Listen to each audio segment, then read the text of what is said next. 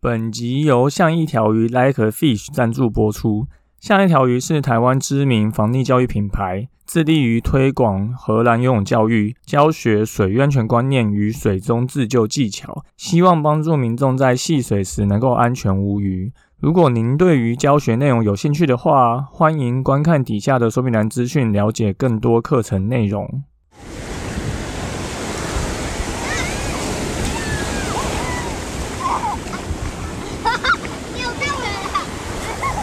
现在时间下午五点钟，海水浴场关闭，请尽速从水里上来，谢谢。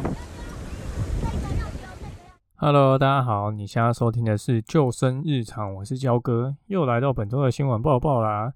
天气最近已经开始有点凉凉意了，我觉得大家应该有感觉到啊，这个秋天的 feel，所以也到了大家越来越不想来上游泳课的季节哈。没有意外的话，下个周末我们将会举办今年最后一场的深水时刻。那这堂课大家应该都听过很多次哈，就是要帮助大家在一些比较有挑战性的环境，在你踩不到底的深度，看你有没有办法去做出那些可以让你水中自救的活命技巧哈。那时间是在台北的十一月二十五号的早上，所以如果有兴趣的话，因为只剩下最后一个名额的呢，欢迎到。底下的说明栏来报名参加哦。好，那本周的第一个新闻是百万网红与妻到巴厘岛戏水抽筋溺毙。啊，这个是一个中国的百万网红哦，叫做仲尼。那他前阵子跟他太太到印尼的巴厘岛玩哈，去庆生，结果就发生了这个溺水意外。那意外的发生原因是这样子，因为。这个网红他在海中突然抽筋，又有大浪打过来后，那他就无法控制自己的方向而被大浪带走。那他太太虽然有试图去救他，但最后就是无能为力哈，那只好上岸报警求援。那最后还是没有把他先生救活。那溺水发生的时候啊，由于溺者会很容易紧张吼，没有办法冷静的判断情势，加上。反射动作，大家大概就是会挣扎了，所以你会耗掉非常多的身体的能量啊。那你体能下降、疲劳之后，当然就很容易发生抽筋的状况。就今天教哥在教学生的时候，也是有家长在询问啊，如果真的落水意外呛水，那要怎么办呢？那其实多数人没有这样子一个经验，那到时候真的呛到又踩不到底，真的会紧张无法反应哦，所以抽筋的状况就有可能会发生。那还有一个非常重要的事情，就是就算你的身体已经从抽筋的情况下恢复，但你会抽筋就代表你的肌肉的能量不够，所以你才会肌肉太疲劳导致抽筋吼。所以这件事情就它还会再发生，因为你的体力不支嘛。所以如果你真的有发生一些抽筋的状况，那就必须要赶紧上岸补充能量吼，千万不要在短时间内下水哦。如果你有抽筋过的朋友，你大概都会知道，你抽筋其实是短时间内不太可能就完全恢复的，它一定会需要一段长时间。你说不管是补充能量啊，还是去按摩你的肌肉，那都有助于缓解哈。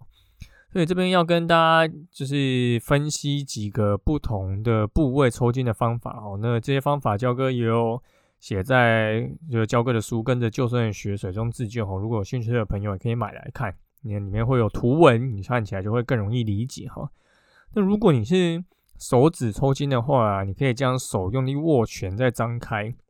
那重复几次这样的动作，你就会比较容易不会就是在抽筋，就会缓解这个状况哦。这个其实现代人就算没有在运动，他可能在办公室用滑鼠用很久，手指都有可能会抽筋哦。所以这个这个事情不是只有发生在玩水的时候。那有些人他是会手掌也抽筋，那手掌抽筋的话，你就必须把两个手掌交错哦，那反转你的掌心，把它往后拉伸，或者是去用你没抽筋的那只手哦，去握住抽筋手那只手指，然后把手掌往后拉，把手把手指往后拉才对，那就是基本上就是去拉伸你的肌肉，去缓解这个抽筋的状况哈。那像焦哥啊，本身就是体重比较轻啊，所以我的脚跟手的肌肉量其实都很少，所以我的脚趾其实也很容易抽筋哦。如果教课泡水泡四五个小时、五六个小时比较久的情况下，有时候脚的活动度太高，脚趾也会抽筋。所以脚趾抽筋，如果大家是在踩不到底的地方吼，一样，你就做水母漂姿势，左脚抽筋就用左手去包覆你的脚趾，把它往内凹吼，然后去握它，直到这个脚趾舒缓吼。那右脚抽筋就状况一样。就是反就改用右手去做这件事情。那很多人就是抽筋的地方，最大众的大概都是小腿的，就是这是一个你不管做任何运动，其实都会蛮容易用到小腿肌肉的哈。所以小腿抽筋，大家不可能在游泳池直接站着拉筋嘛，太困难了。这就是为什么抽筋很危险的地方，因为你不太可能直接就自己拉筋哦。即便你在陆地上抽筋，可能都要旁边的人帮你去推脚，何况是在水里抽筋哦。所以，如果你今天是在水里小腿抽筋的话，你踩不到地板，就算你踩到地板，你可能也会必须呈现一个水母漂的状态哈。然后用你的同侧手啊去抓你的脚趾。那如果你是筋比较硬的人，你可以去教抓你的脚踝哈。那膝盖尽量不要弯，就用手去把你的脚给拉直哦。基本上抽筋自解的方式在陆地上。呃，跟在水里面都是一样的吼，你就是要去拉筋，缓解你的筋肉，然后拉筋以外的那只手就是可以去按摩肌肉，让你的就肌肉放松哦。只是在水里，通常你会必须是边漂浮的情况下，呃，边去缓解这个动作。那最后就是要讲到大腿抽筋的部分哦。那大腿抽筋的部分一样，小腿你是。往前伸，用手拉住脚趾，然后把脚小腿拉直。那大腿就反过来，你必须把大腿往后，然后用你的手去拉住你的大腿，一样是想办法去把这个肌肉拉住，然后用另外一只手去按摩。其实解法都一样，所以只是在水里就真的会比较危险啊，所以建议大家确保你自己的。呃，能量有补充足啊，要上岸喝水啊，然后玩水最好一个小时一定要上岸休息一次啊，不然其实疲劳真的是导致抽筋很重要的一个原因。那如果你想要看图文操作版的话，大家可以再去底下的说明栏看，底下会附上图文操作版的文章。好，那第二个事情是高雄澄清湖。意外命案，哈，救生圈离落水女太远，导致意外发生。好，这个是发生在高雄的澄清湖风景区附近，哈，在那天有一位啊民众发觉有一个女子啊不慎跌入湖中，所以赶快报警，哈。那消防队花了四十分钟到现场将女子救出，但救上来已没有呼吸心跳，那后来送医一样是宣告不治，哈。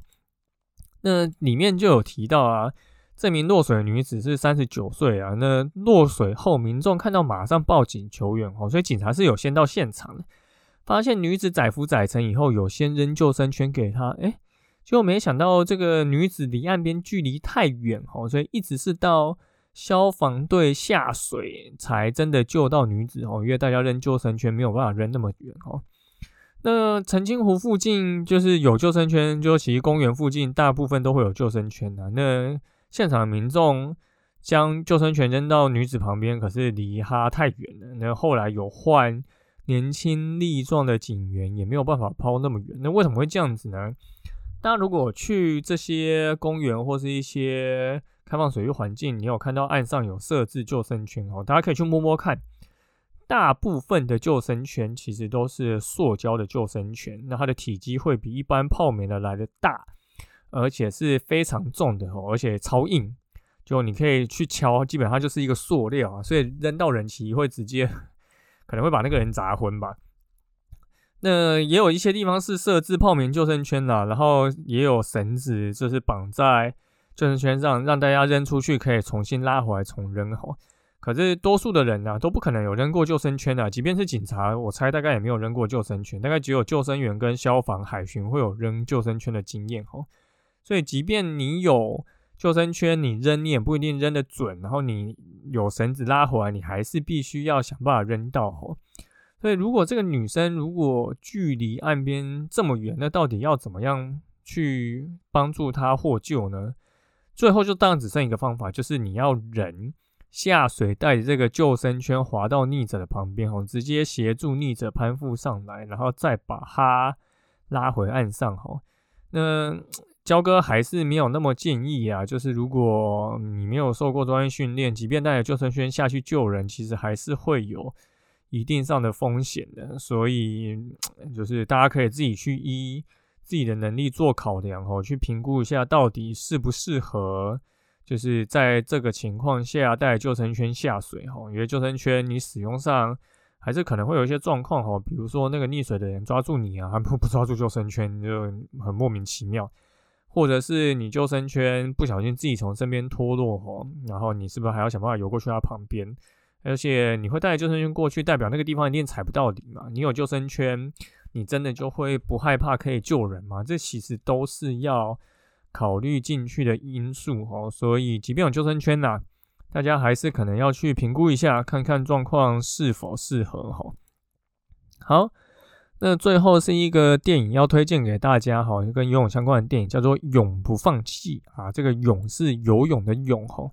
肖哥之前有参访，不是参访，有采访这个许文儿教练哈。那许文儿教练从欧洲游到非洲，就是勇渡了直布罗陀海峡。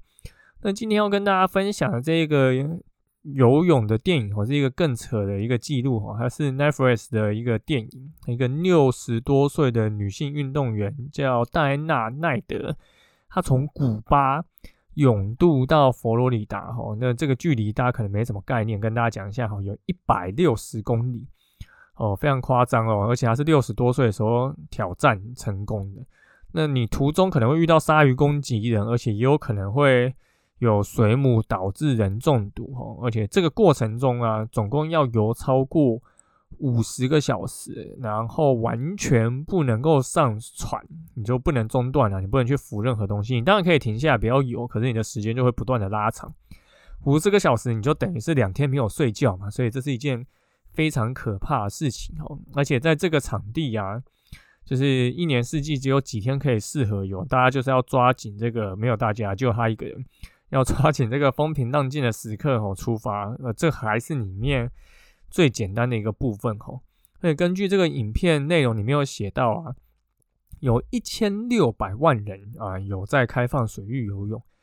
但其中只有一百一十六人有连续游超过二十四个小时，